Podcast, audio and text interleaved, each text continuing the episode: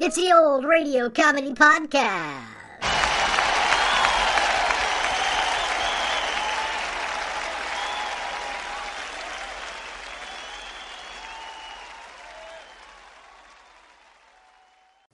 It's episode 23 here on the Old Radio Comedy Podcast, and another Hump Day Happy Hour edition, which means two back to back episodes of a classic comedy radio show from the golden age of radio. Today, we're featuring two episodes of one of the biggest shows in radio history, Our Miss Brooks, starring Eve Arden. If you'd like to hear a more in depth history of Our Miss Brooks, go check out episode number two of this podcast when we featured the premiere episode. Suffice to say, Miss Brooks was one of the most popular radio shows of all time, running from 1948 to 1957 and spawning a hit TV series as well. Now, without further ado, sit back, relax, and get ready to laugh. We'll bring you the September 19th, 1948 episode Weekend at Crystal Lake and the October 24th, 1948 episode Surprise Party of the Miss Brooks Show right after this. When you need mealtime inspiration, it's worth shopping Kroger, where you'll find over 30,000 mouthwatering choices that excite your inner foodie. And no matter what tasty choice you make, you'll enjoy our everyday low prices, plus extra ways to save, like digital coupons worth over $600 each week. You can also save up to $1 off per gallon at the pump with fuel points. More savings and more inspiring flavors make shopping Kroger worth it every time. Kroger, fresh for everyone. Fuel restrictions apply.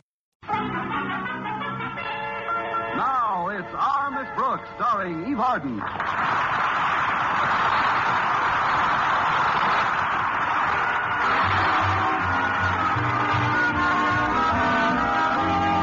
Miss Brooks, who teaches English at Madison High School, has been going with Philip Boynton for quite some time now. Six years to be exact.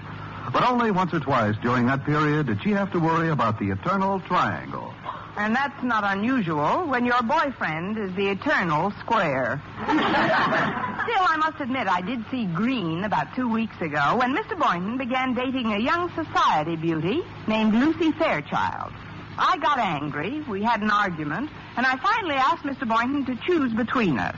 Did he want a beautiful young society girl with a million dollars or a steadily employed English teacher with a guaranteed pension in 20 years? Oddly enough, he chose me.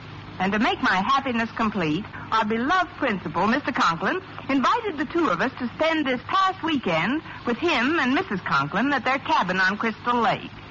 Friday morning, my landlady was in my room with me, helping me pack, when she suddenly began to get sentimental. Connie, do you realize this is the first time we've been separated in almost a year? Oh, I am going to miss you, dear. Promise me you'll write every day. But, Mrs. Davis, I'm only going to be gone two days. Why, I'd be home before the first letter reached you. Oh, how nice. Then we could both sit down and read it together. Better still, why don't I write the letter now and let you read it to me while I'm packing? I know just what I'd say in it. I'd tell you what a wonderful time I'm having with Mr. Boynton. I hope it comes true, dear.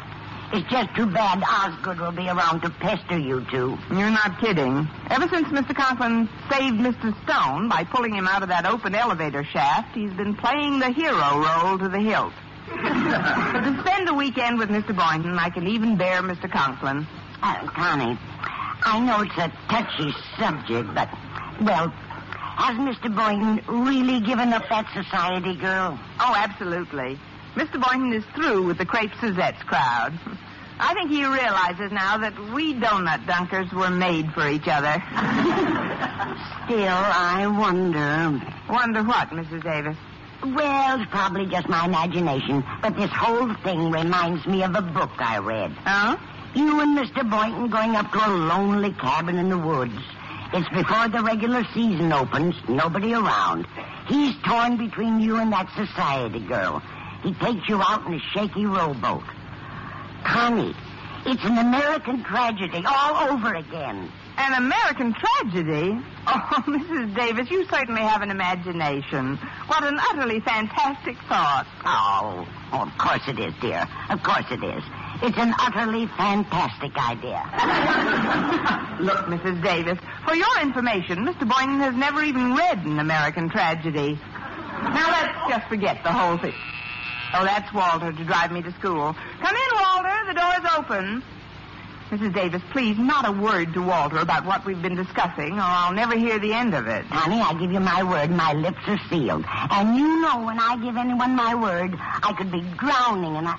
Oh, uh, oh pardon me, dear. oh, good morning, Walter. And a good morning to the two fairest ladies of my acquaintance. Hey, it looks like you're practically all set for the big weekend, Miss Brooks. Yes, Walter. A mad, glorious weekend away from classrooms, books, and American-born students who refuse to learn the English language.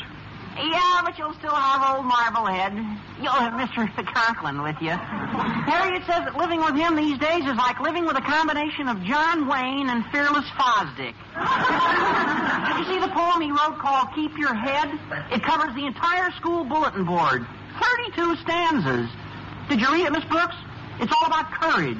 I read it, Walter, and for the first time I was glad I was a coward. But Mr. Conklin, or no, Mr. Conklin, I'm looking forward to a wonderful weekend. Yeah, I don't blame you. You and Mr. Boynton away together in a lonely cabin in the woods before the regular season opens. Nobody near, no society girl around.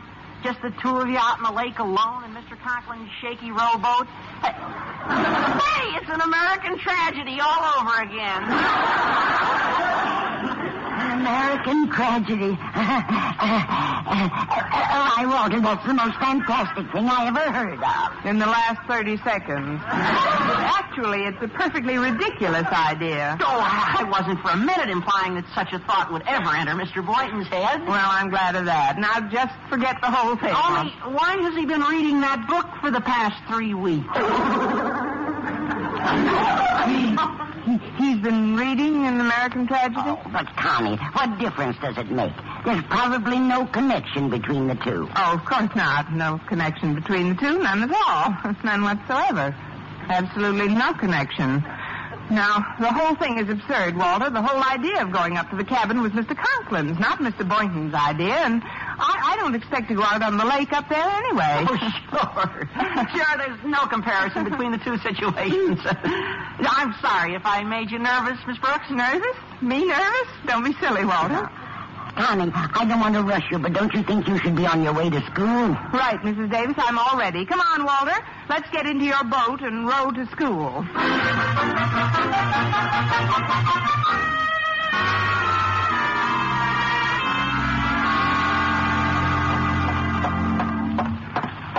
Oh, good morning, Harriet. Oh, hi, Miss Brooks.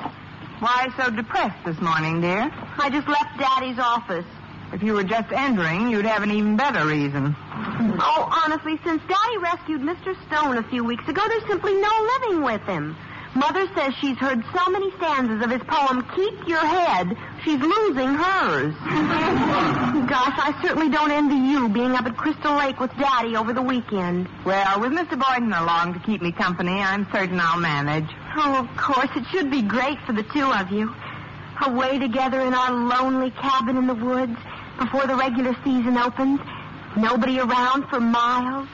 That society girl forgotten.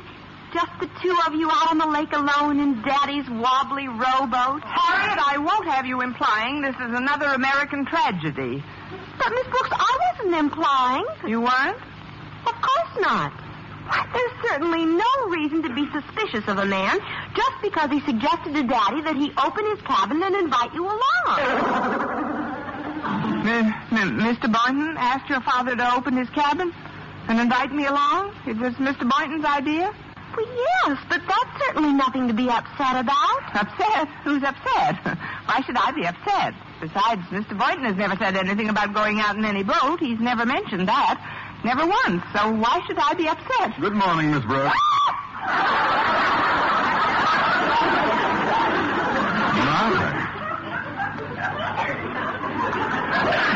What did I do to deserve such a charming greeting? now step into my office, please. I want to have a word with you. Yes, sir. I'll see you later, Harry. Bye, Miss Brooks. You, uh, you needn't sit down since this won't take a minute, Miss Brooks. I presume you've seen my poem on the bulletin board. I posted it yesterday just before lunch. You couldn't miss it going to the cafeteria. Did you read it? Yes, sir, and it saved me lunch money. Uh, I read it, sir. The first two stanzas I consider the most important. Keep your head by Osgood Conklin. When others about you show panic and fear, just keep your head and never lose cheer. The world makes room for the heart that is brave, so just keep your head. Ride the crest of the wave. Miss Brooks, tell me truthfully, have you ever heard anything so inspirational? Not since Casey at the bat. Now, on my desk this morning was this piece of paper, and on it is a dastardly satire some ignorant buffoon made of those precious verses. Go on and read it, Miss Brooks. When others about you show panic and fear, just keep your head like a good glass of beer. the world makes room for the heart that is brave, so just keep your head. You'll have something to shave. Who could have done this to me, Miss Brooks? Who could have played this ghastly trick on Osgood Conklin? Who? Miss Brooks, are you listening to me? Oh. Did you hear what I said? Oh, pardon me, Mr. Conklin. I, I really don't know who could have written it. Will you excuse me now, sir? I'm not myself today. I feel a little nervous. Oh, well, then this weekend with us up at the lake will do you good. You'll have plenty of opportunity to be alone with Mr. Boynton. You've always wanted that, haven't you? Yes, but not quite this way. That is, it should be nice, sir. It certainly should be for both of you. But something he asked me yesterday has me a little puzzled. Something he asked you? Yes, yes, he asked me, did I have a good, strong rowboat? Good, good, strong rowboat. He asked you that? Well, when did he ask you that? Right after he asked me how deep the middle of the lake was. How, how deep the middle of the lake was? Well, yes. yes. Looks like Mr. Boynton plans to drown you. Why, what, what's the matter, Miss Brooks? Where's your sense of humor? I was only joking. I'm certain such a delightful, uh, hideous thought never entered Boynton's head. Oh, no, I'm certain it didn't, sir. Absolutely certain. Now, if you'll please excuse me. Miss Brooks, where are you going? Down to the pool to learn to swim.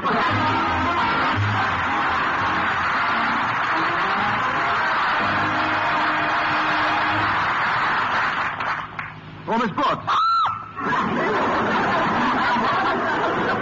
what is it? Oh, nothing at all. Nothing at all, Mr. Boynton. Well, nice bumping into you. On dry land, that is. See you next week sometime. Bye. Next week? Miss Brooks, what are you talking about? You haven't forgotten our trip this weekend, have you? Oh, no. I remember the weekend under Crystal Lake. On Crystal Lake. But frankly, I've been thinking of staying home this weekend. But, Miss Brooks, you promised to go. I thought we'd patched up our little difference, and I really have been looking forward to it. You really have been looking forward to it? Yes, and I've uh, made some plans. Uh, little on the romantic side, if you know what I mean. It doesn't matter. With me, both sides are romantic. oh, gosh, how could I have been so silly? Uh, what are your plans, Mr. Boynton? Well, tonight after dinner, just as the full moon comes out in a perfect blue sky, we'll go out in Mr. Conklin's rowboat. I'll need just one big, powerful oar. And I'll show you how to sit so you don't rock the boat. And even if you do fall into the lake, I can swim.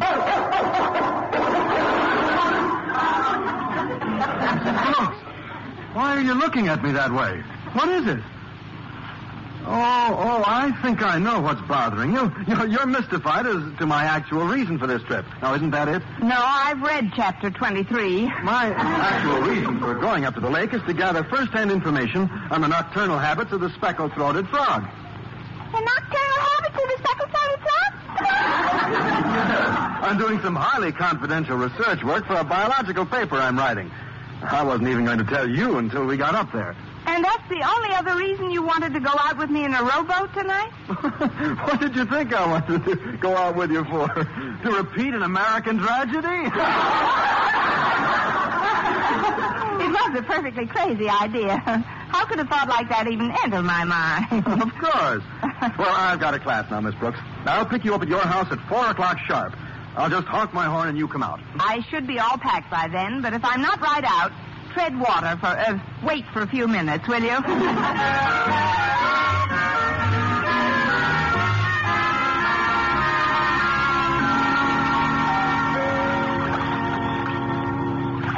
Osgood, ever since we arrived at the cabin three hours ago, you've been behaving ridiculously.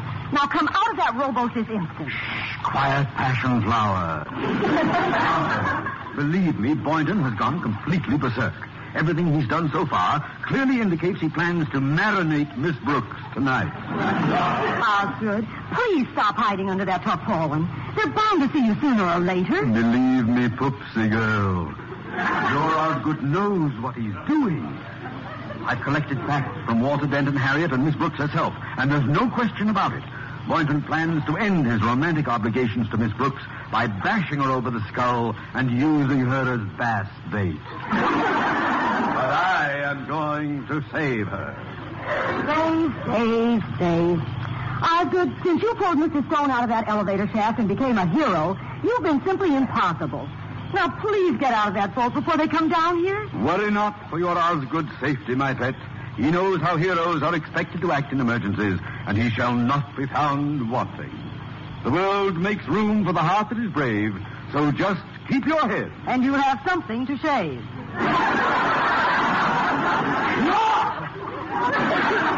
Then it was you. You wrote that satire. For 20 years, I've clasped a Delilah to my bosom. Honey, now, please get out of that boat. Oh, very well, be a hero. And when Mr. Boynton finds you hiding under that tarpaulin, I hope he hangs something besides a medal under your eye.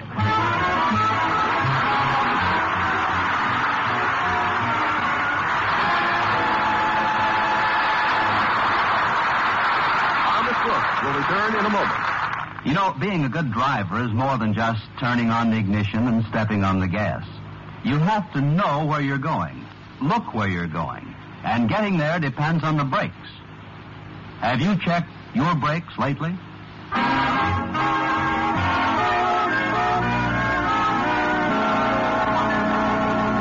Was no doubt in Mr. Conklin's mind. Mr. Boynton was going to end his romantic idyll with Miss Brooks by using her to fatten up the fishes. So, to prevent another American tragedy, when the two took his rowboat out on Crystal Lake, he hid himself under the tarpaulin.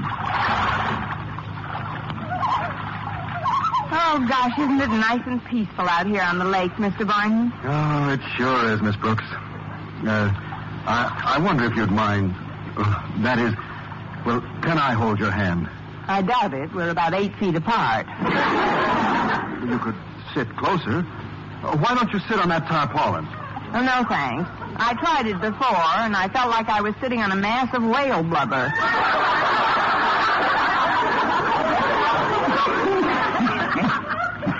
what was that? Oh, probably the mating call of the speckled-throated bullfrog.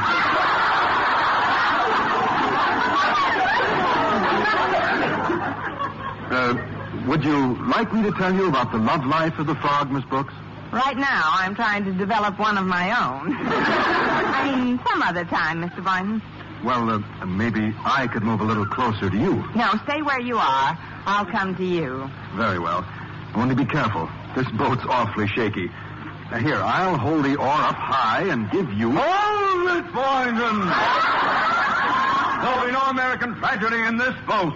Mr. Conklin, then it was you under the tarpaulin. See? I told you it felt like a mass of whale blubber. Mr. Conklin, what are you doing in this boat? What am I doing? Miss Brooks, wherever a human life is in peril, there you will find Osgood Conklin. Confess, Boynton, what are you doing out here on the lake with Miss Brooks and that oar? We're rowing around studying the nocturnal habits of the speckled bullfrog. Good boy. I knew if I put it to you that way, you'd confess you were going to bash her head in, drown her, then swim to shore and plead that you're rowing around studying the habits of the speckled bullfrog.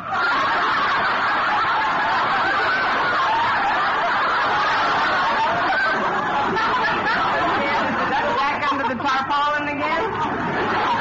Mr. Conklin, I know it's bad news for you, but let's face it. Mr. Boynton was not trying to drown me. Not trying to drown you, but he can't do this to me.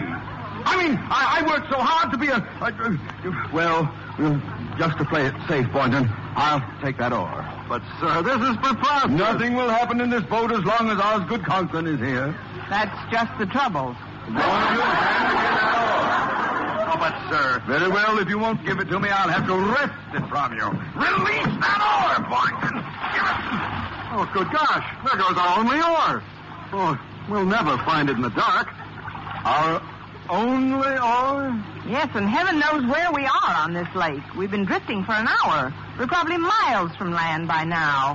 How are we going to get back without an oar? Uh, sir, frankly, I'm worried, too. There's no one else on this lake.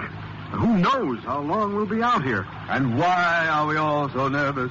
True, this is a period of crisis, but luckily you have Osgood Conklin aboard. I shall be your captain. We're dead.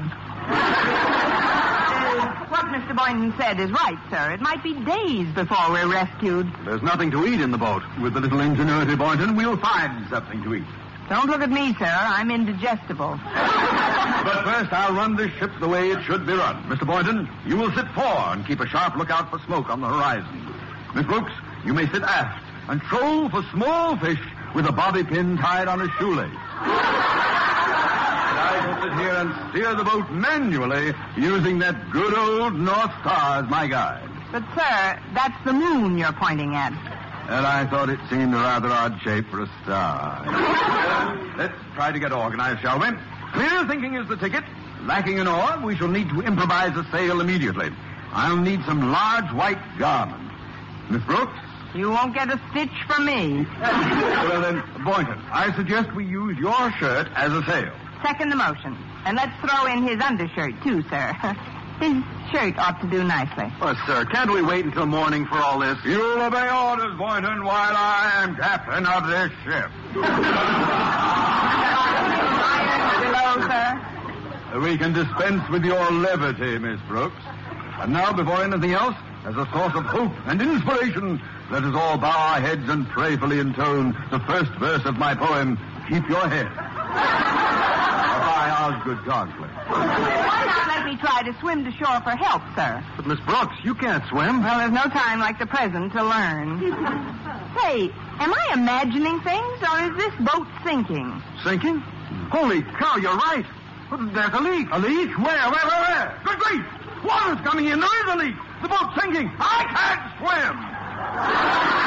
Uh, I don't think this boat can last five minutes the way the water's coming in. Maybe much less. Well, keep your head, boy. Don't get panicky. Don't get panicky, boy. You'll need all your all of it, every ounce of it. Just hold me ashore. Oh, you ashore? But what about me, sir? I can't swim either. And you know the tradition of the sea. The captain goes down with his ship. Not in this ship! Grab my hair, boy, and don't just sit there. Keep a clear head, boy, clear. Here, grab my arm. Which arm do you want? Take your choice. Either. Oh, help me, boy. Help me. Steady. Steady, sir. Let's not lose our heads. Just think of your poem, sir. When others about you show panic and fear. Oh, stop that idiotic balderdash! Now help me, Boynton. I have a wife and family. Miss Brooks has no wife. Nothing.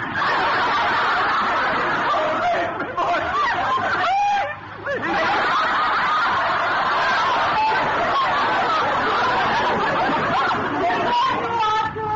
Who- that? Mother! Good heavens, I see the mother of my child! The world must be flashing before my eyes. Osgood, what on earth are you babbling about? Mother, is that really you? How did you get out here? Are you treading water? What for? The lake is only three feet deep here. Scouting, so I put on your hip boots and waded out. It's, only three feet deep here. Now will you let the women and children go first? Mrs. Conklin, just where are we now? Oh, the cabin is just around the bend, Mr. Boynton. Now, Osgood, will you kindly explain just why my big hero suddenly went to pieces? Went to pieces? I? Why, Martha, what a fantastic idea. Oh, I will admit I was a little upset, but it was more for the safety of Mr. Boynton and, and Miss Brooks than myself. My first concern was for their safety. Isn't that so, Miss Brooks? Well, what do you say, Miss Brooks? The next time you run Mr. Conklin's bath, be sure you throw in a life preserver.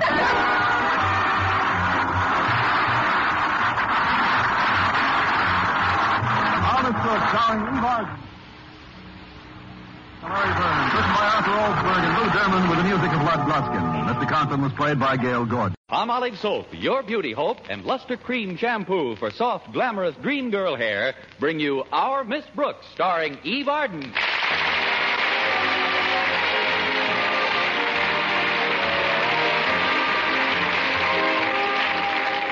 Miss Brooks teaches English at Madison High School. She's very fond of her pupils, and they're very fond of her. She's also very fond of biology teacher Philip Boynton, and he's very fond of his frogs and guinea pigs. Well, this absorption in his laboratory is largely due to Mr. Boynton's natural shyness. Well, that is to say that he's shy in the world of reality. But in the dreams of our Miss Brooks, Philip Boynton is every bit as ardent and attentive as any woman could desire. Let's listen. Oh, my darling Constance. You're so lovely, so desirable. I feel I could fly on the wings of our love. Won't you join me, Constance, on a flight to paradise? Contact. Ah, I, I must pause for a moment, my darling. You know why? For station identification? I want to look at you again before I kiss you. And if you notice anything strange in my eyes, dearest, it's stardust. Well, sweep it under your lids and let's get going. Oh, isn't it wonderful, Connie? Just you and I alone in our dream house. Yes, it is, Philip. And if anyone comes calling, we'll refuse to answer the doorbell. Sorry, wrong number.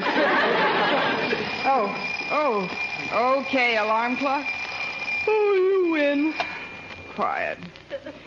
If I could have slept a few more minutes, that dream might have gotten the Academy Award. Come in. Good morning, Connie. Good morning, Mrs. Davis. I've brought you a little breakfast tray. Hope you like the surprise recipe on it.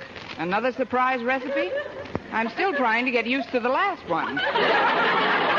Rye crisp boiled in breadcrumbs. Isn't anything like that, Connie. This is a famous Alaskan dish. Want to know what it consists of? No, what? It's very simple. You just take a pound of frozen whale meat, thaw it out, roll into patties, and fry in deep seal fat. What do you call this Eskimo's delight? Blubber burger. Blubber burger? Yes. uh, of course, not everyone can enjoy them at first eating. How do you stand on the whale meat, Connie? I really don't know, Mrs. Davis. I've never stood on any.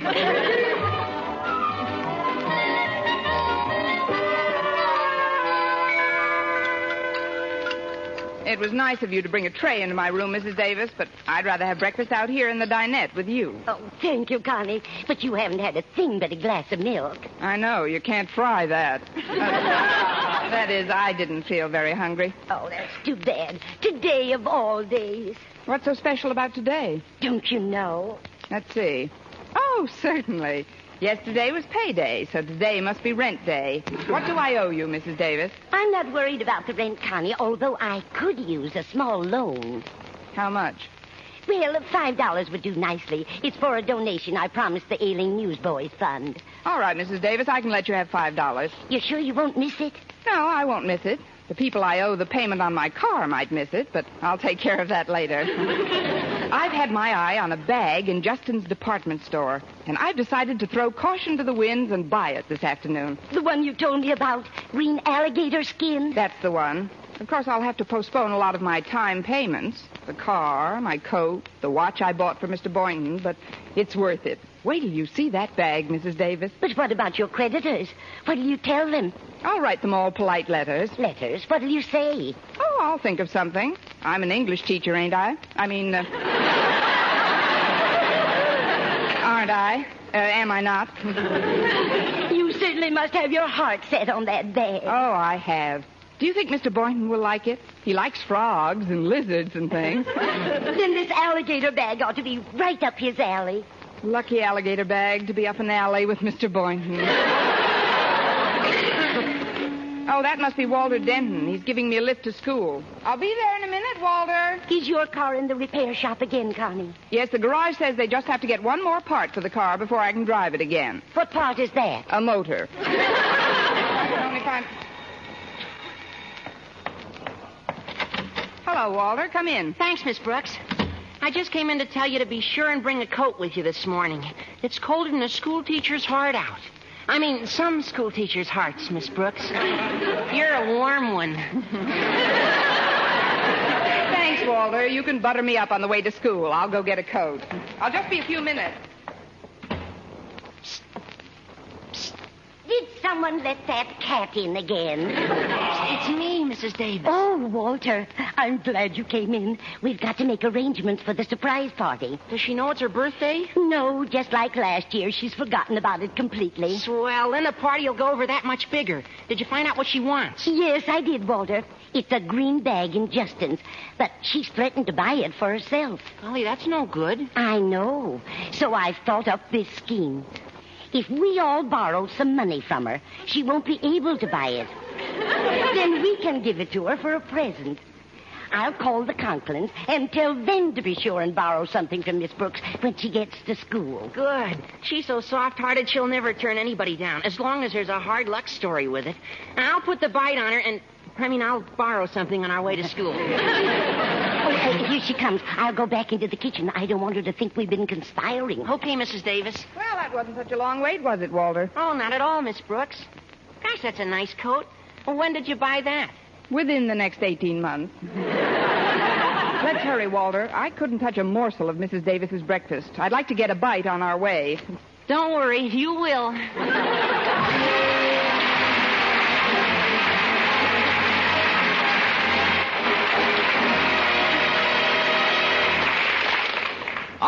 Our Miss Brooks will continue in just a moment, but first, here is Verne Smith with an important announcement. Palmolive Soap is giving away prizes worth $67,000. A grand prize of $25,000 in one lump sum, or $100 a month for life. And that's not all. There are over 2,000 prizes in Palmolive's big treasure chest contest. Ford sedans, Westinghouse laundromats, From Silver Fox scarves, Toastmaster toasters. And it's easy to enter. Complete the last line of this jingle. A fresher, brighter looking skin is something I would like to win.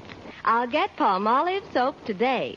Da da da da da da da da. Write your last line on a plain sheet of paper or use an official entry blank giving complete rules obtainable at your dealers. Include your own and dealer's name and address and mail with the big word Palmolive from the front of the wrapper of one regular and one bath size cake of Palmolive soap to Palmolive. Box 92, New York 8, New York. Now here's the jingle once more. A fresher, brighter looking skin is something I would like to win.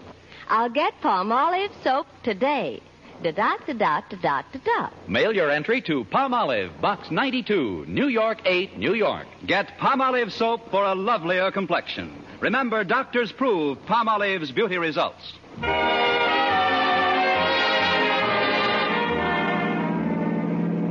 I just had a tune-up job done in the car, Miss Brooks. Runs pretty smooth, doesn't it? Yes, it does, Walter. What kind of a car was this? Uh, is this? A 1938 Hudson. Hmm. Certainly held together for the past ten years. So have you, Miss Brooks. hmm Not that I'm comparing you with a car or anything, but, well, you're still so youthful. Nature's treated you extremely well. Why, you haven't even got any crow's feet. Nature probably knows I can't afford shoes for them. I don't like to keep bothering you with my personal problems, Miss Brooks, but could I once more? Could you once more what, Walter? Bother you with a personal problem. It's about a financial matter. What kind of a financial matter? A loan? Are you asking me or telling me? I'm telling you. I mean, I'm telling you. I'm broke. Really? How long have you been a school teacher? No, I'm serious. I've just got to get some money somewhere. It isn't like it was for myself. I wouldn't even ask if it was for myself. Who is it for? It's for a friend of mine. He's a he's an iceman, and his horse fell down the other day, and he's laid up in the barn now, and my friend hasn't been able to sell any ice. Oh, that's too bad, Walter. He doesn't know when the horse will be on his feet again. And he's just had a baby. The horse? No, the Iceman. Well, that's a switch. His wife is sick, you see, and they haven't got enough money to buy milk to feed it. Oh, let alone the other seven children in the family, plus oats. Sad, Miss Brooks? Saddest thing since Camille. How much do you want to borrow, Walter? Five dollars would help a lot. Okay, here you are. Gosh, thanks. Are you sure you won't miss it? No, I won't miss it, Walter. The people who sold me this coat may miss it, but I'll take care of that later. Thanks again. You don't know what this money will do for these people. And you'll get it back just as soon as my friend's foot heals. Your friend's foot? I thought it was the horse who fell. The horse? Oh, sure. But didn't I tell you? When the horse fell, my friend tried to lift him up and sprained his own ankle. Oh, great. Between his sick horse, sprained ankle, and having a baby, your friend is the busiest iceman I ever knew. Well, we're right near school. Oh, gosh, I got so wound up talking about my poor friend, I forgot to stop and let you get some breakfast. Well, after that story, Walter, I'd feel guilty eating anything but hay. I'll have an early lunch in the cafeteria. Okay, Miss Brooks. Well, here we are. Thanks, Walter. Say, isn't that Harriet Conklin going up the steps? Yeah, that's Harriet. Oh, you better hurry. She's anxious to talk to you. How can you tell from the back of her neck? I'm psychic about some things. Go ahead, Miss Brooks. All right, Walter. See you later. Good morning, Harriet. Oh, good morning, Miss Brooks. I'm so glad we bumped into each other before school starts. I've been very anxious to talk to you. Walter is psychic at that, among other things. What did you want to talk to me about? Well, it's rather embarrassing. Not that you're hard to talk to or anything, but oh, golly, I just don't know how to say it now that we're face to face. Well, we'd look pretty silly chatting back to back. Now, what seems to be the trouble? Well, it's really not my trouble, Miss Brooks. It's just that I've got to get some financial assistance for a friend in need. What friend, Harriet? Well, it's a little boy I know. He comes from a very poor family, and in order to help his folks, he shines shoes after school.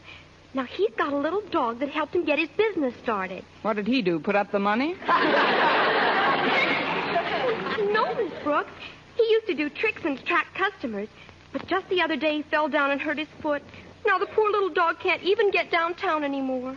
Well, I can get him a lift downtown if he doesn't mind riding on a lame horse. I don't understand. Well, I don't either. But how much do you want to borrow? Well, right after he was hurt, they took the little dog to a hospital, and the bill there was eight dollars. He must have had a semi-private room. well, here's the eight dollars, Harriet. Oh, thank you, Miss Brooks. You're sure you won't miss it? No, I won't miss it. The people I owe the payment on my watch might miss it, but I'll take care of that later. Anyway, I still have enough left to pick up that bag at Justin's this afternoon. Yeah. Oh, I mean, what bag? A green alligator job that I've had my eye on for weeks. Oh. Well, before you go to your room, Daddy would like you to stop in at his office. Uh-oh, what have I done now? Why should you think you've done something, Miss Brooks?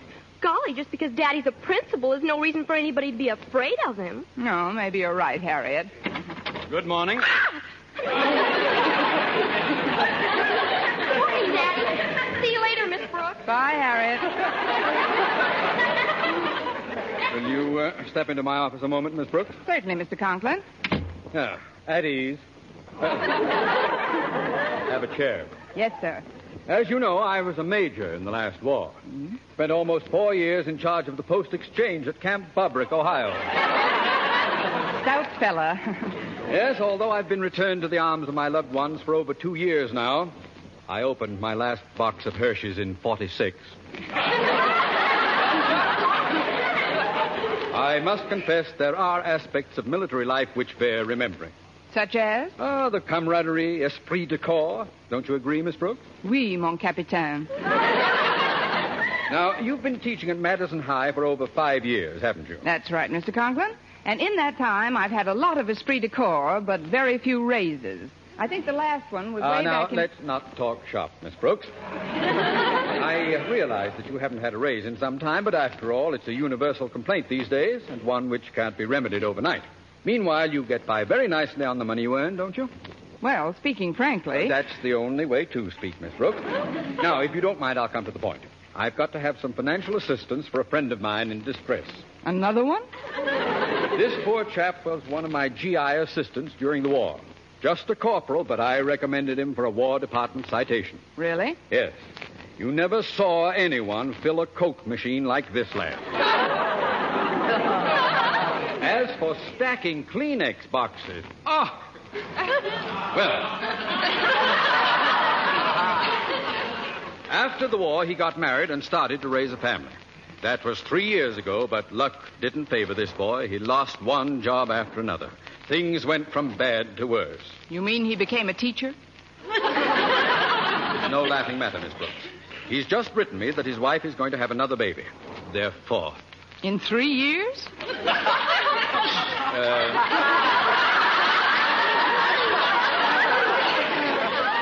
there's uh, a set of twins. In any event, he's desperate. He can't even afford a hospital room for his wife. Well, I know where there's a semi private room if she doesn't mind dogs.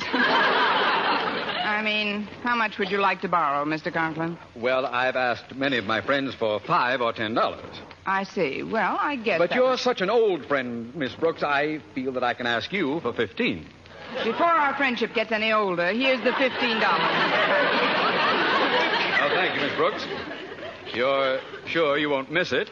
No, I won't miss it. The people I owe a repair bill on my car might miss it, but I'll take care of that later. Very well. That'll be all then. Dismissed.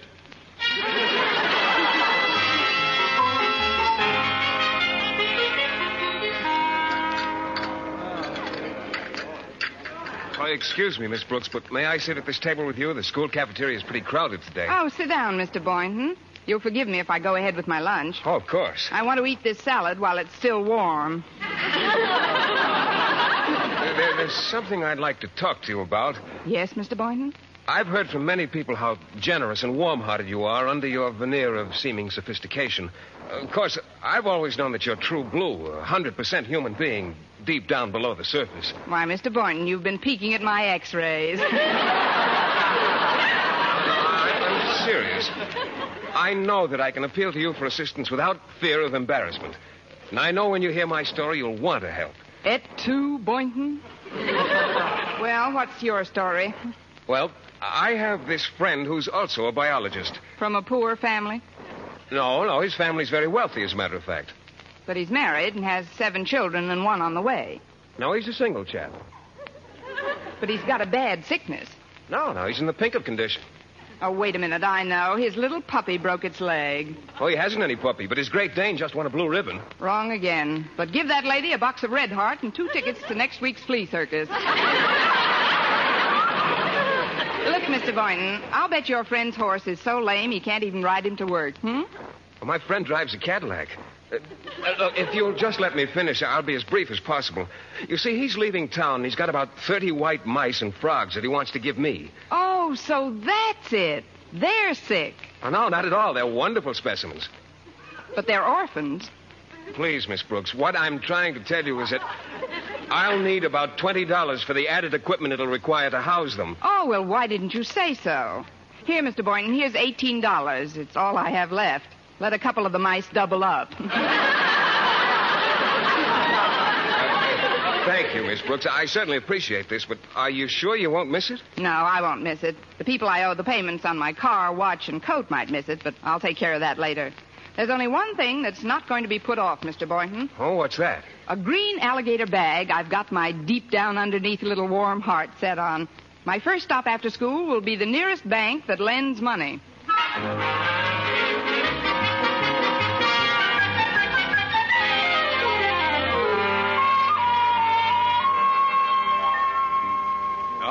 Attention, quiet, please. Now then, Harriet, it was your idea to have this surprise party for Miss Brooks. Suppose you outline the plan. All right, Daddy. First of all, did we all borrow enough from Miss Brooks to keep her from getting that bag she wants? Mrs. Davis and I took $5 each from her. I nailed her for a. g- Uh, that is. I I appropriated 15. And she loaned me $18. Good for you, Mr. Boynton. Oh, I'm afraid it's not good enough, Mr. Conklin. She told me at lunch she was going to the bank and borrow the money for the bag. Oh, golly, that'll spoil everything. I know. Why don't we call the store and tell them under no circumstances to sell her that bag?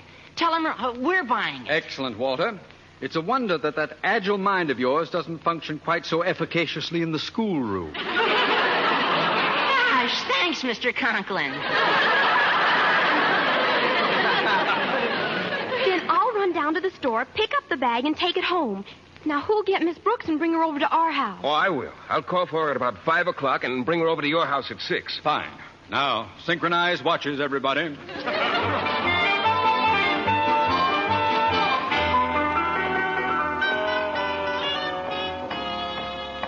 Let's see, confidential loan department. This is it.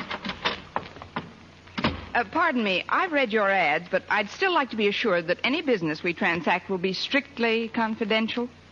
You may be quite certain of that, miss. What? I said we treat all our transactions with the utmost secrecy. Well, you can let me in on it. I'd like to borrow about $35. Yes, ma'am.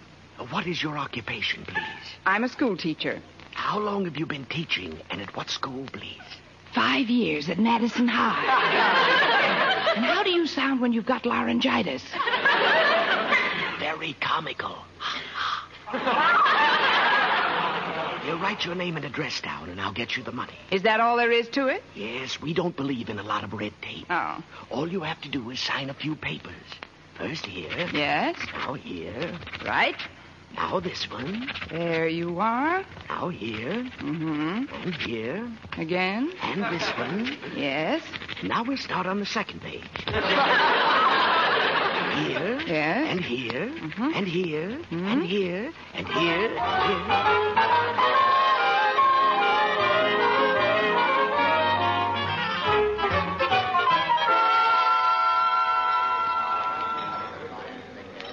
Can I help you, madam? It's Miss, Miss Brooks. I'd like to see an item your department has been featuring in your window display. Uh, what item is that, Miss Brooks? It's a green alligator. What? A green alligator. I've seen it in your window every day for weeks now.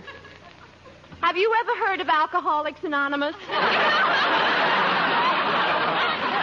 Do you mean to tell me you don't know what I'm talking about? Oh, not at all, Miss Brooks. You know you don't know what you're talking about, don't you? Or do you? Of course I do. Let's start all over again. There's a purse made of green alligator skin that's been in your window for the past. Oh, that thing. Oh, you wouldn't want to own that. Why, it wouldn't do a thing for you. It wouldn't have to. I've got a job. May I see it, please? Uh, uh, funny thing about that model, I sold the last one not a half hour ago to, uh, uh, Miss H. Conklin, I believe. Well, couldn't you get one just like it if I. H. Conklin? That's Harriet. Why, that little demon. Maybe if I get her another bag, she'll trade me the green one. No, she wears a lot of green. Besides, she has alligator shoes, too. Well, I might as well go over to her house and see what I can do anyway. Um, I didn't mean to eavesdrop on your monologue. But, uh, H. Conklin won't be home for a while. She said she had a lot of shopping to do. And then she's going to get a manicure at Antoine's. Well, I'll go to her house and wait. Thank you, and good day, J. Edgar Hoover.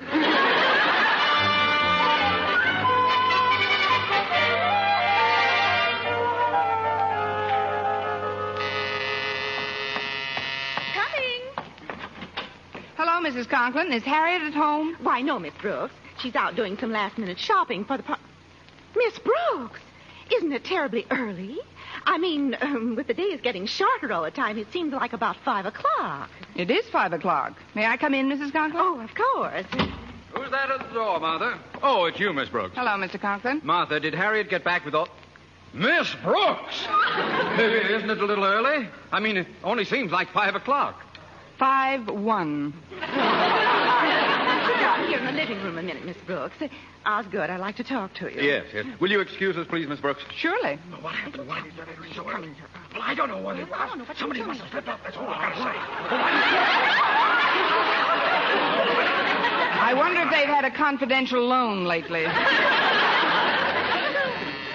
I'll be right there.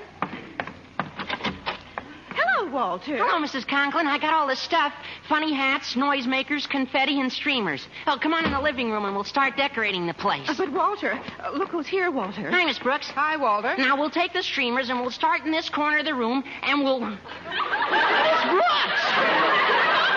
When you hear the tone, the time will be 5 2.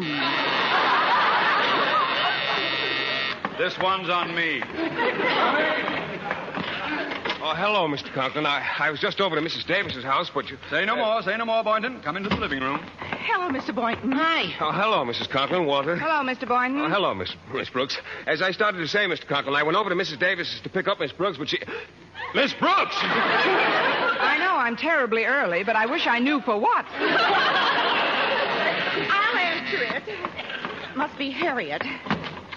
Hello, dear. Mrs. Davis. Come in, won't you? I got the bag, Mother, and I had it gift wrapped. Oh, it looks just super. I brought the cake, Martha. Well, hello, everybody. Hello, Mrs. Davis. Harriet. Hello, Hello, Miss Miss Brooks. Brooks. Well, there's nothing else that we can do now but wait. Miss Brooks! If somebody says Miss Brooks once more, I'm going to change my name to Lucy Pumpernickel. Well, I guess the cat's out of the bag now. We might as well tell her. Miss Brooks, this little gathering is in honor of your birthday.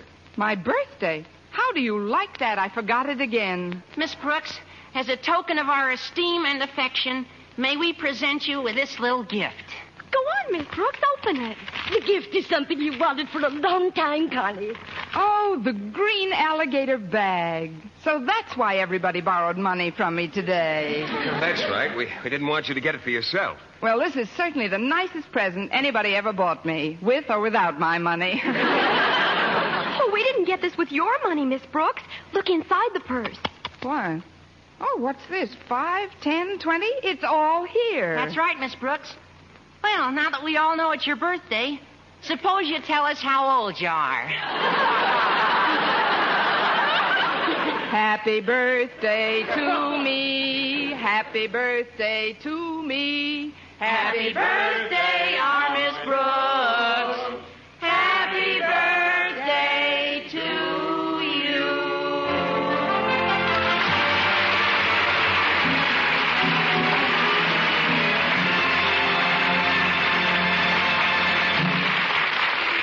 Eve Arden as our Miss Brooks returns in just one moment, but first.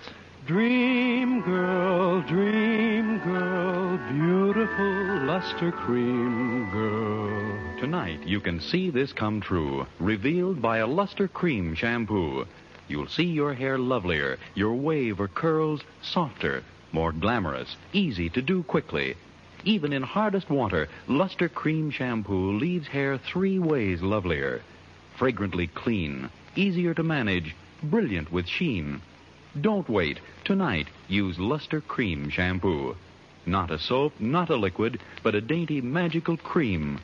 Discover why it's by far the top favorite cream shampoo.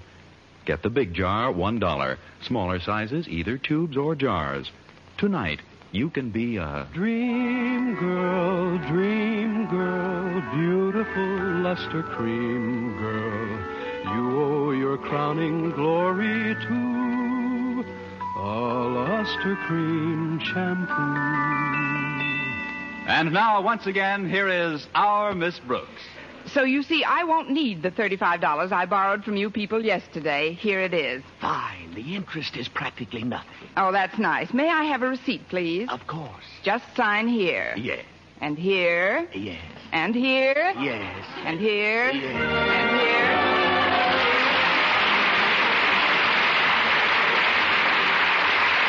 Next week, tune into another Our Miss Brooks show brought to you by Palmolive Soap, Your Beauty Hope, and Luster Cream Shampoo for soft, glamorous dream girl hair. Our Miss Brooks, starring Eve Arden, is produced by Larry Berns, written and directed by Al Lewis, with music by Wilbur Hatch. Dentists know what cleans teeth best, and over 4,000 dentists say Colgate tooth powder with a two minute routine gets teeth sparkling and super clean. So to remove dull film and get your teeth shining clean, just brush teeth two minutes morning and night with Colgate tooth powder. Brush inside, outside, and biting surfaces. Always brush away from the gums. See how quickly this gets teeth naturally bright. It removes dull film that improper brushing misses. And Colgate tooth powder also sweetens your breath. Try it. Buy Colgate tooth powder today. For mystery liberally sprinkled with laughs, listen to Mr. and Mrs. North. Tune in Tuesday evenings over most of these same stations. And be with us again next week at the same time for another comedy episode of Our Miss Brooks. Bob LeMond speaking for CBS, the Columbia Broadcasting System.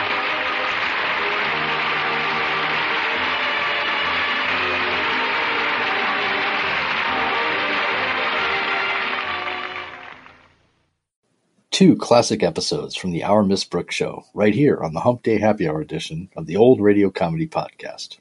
Visit our webpage at anchor.fm slash old radio comedy podcast if you'd like to leave a comment or a suggestion for a future episode of the show. And remember, there's always room for jello, shots. I'm Greg Fordyce. Thanks for listening.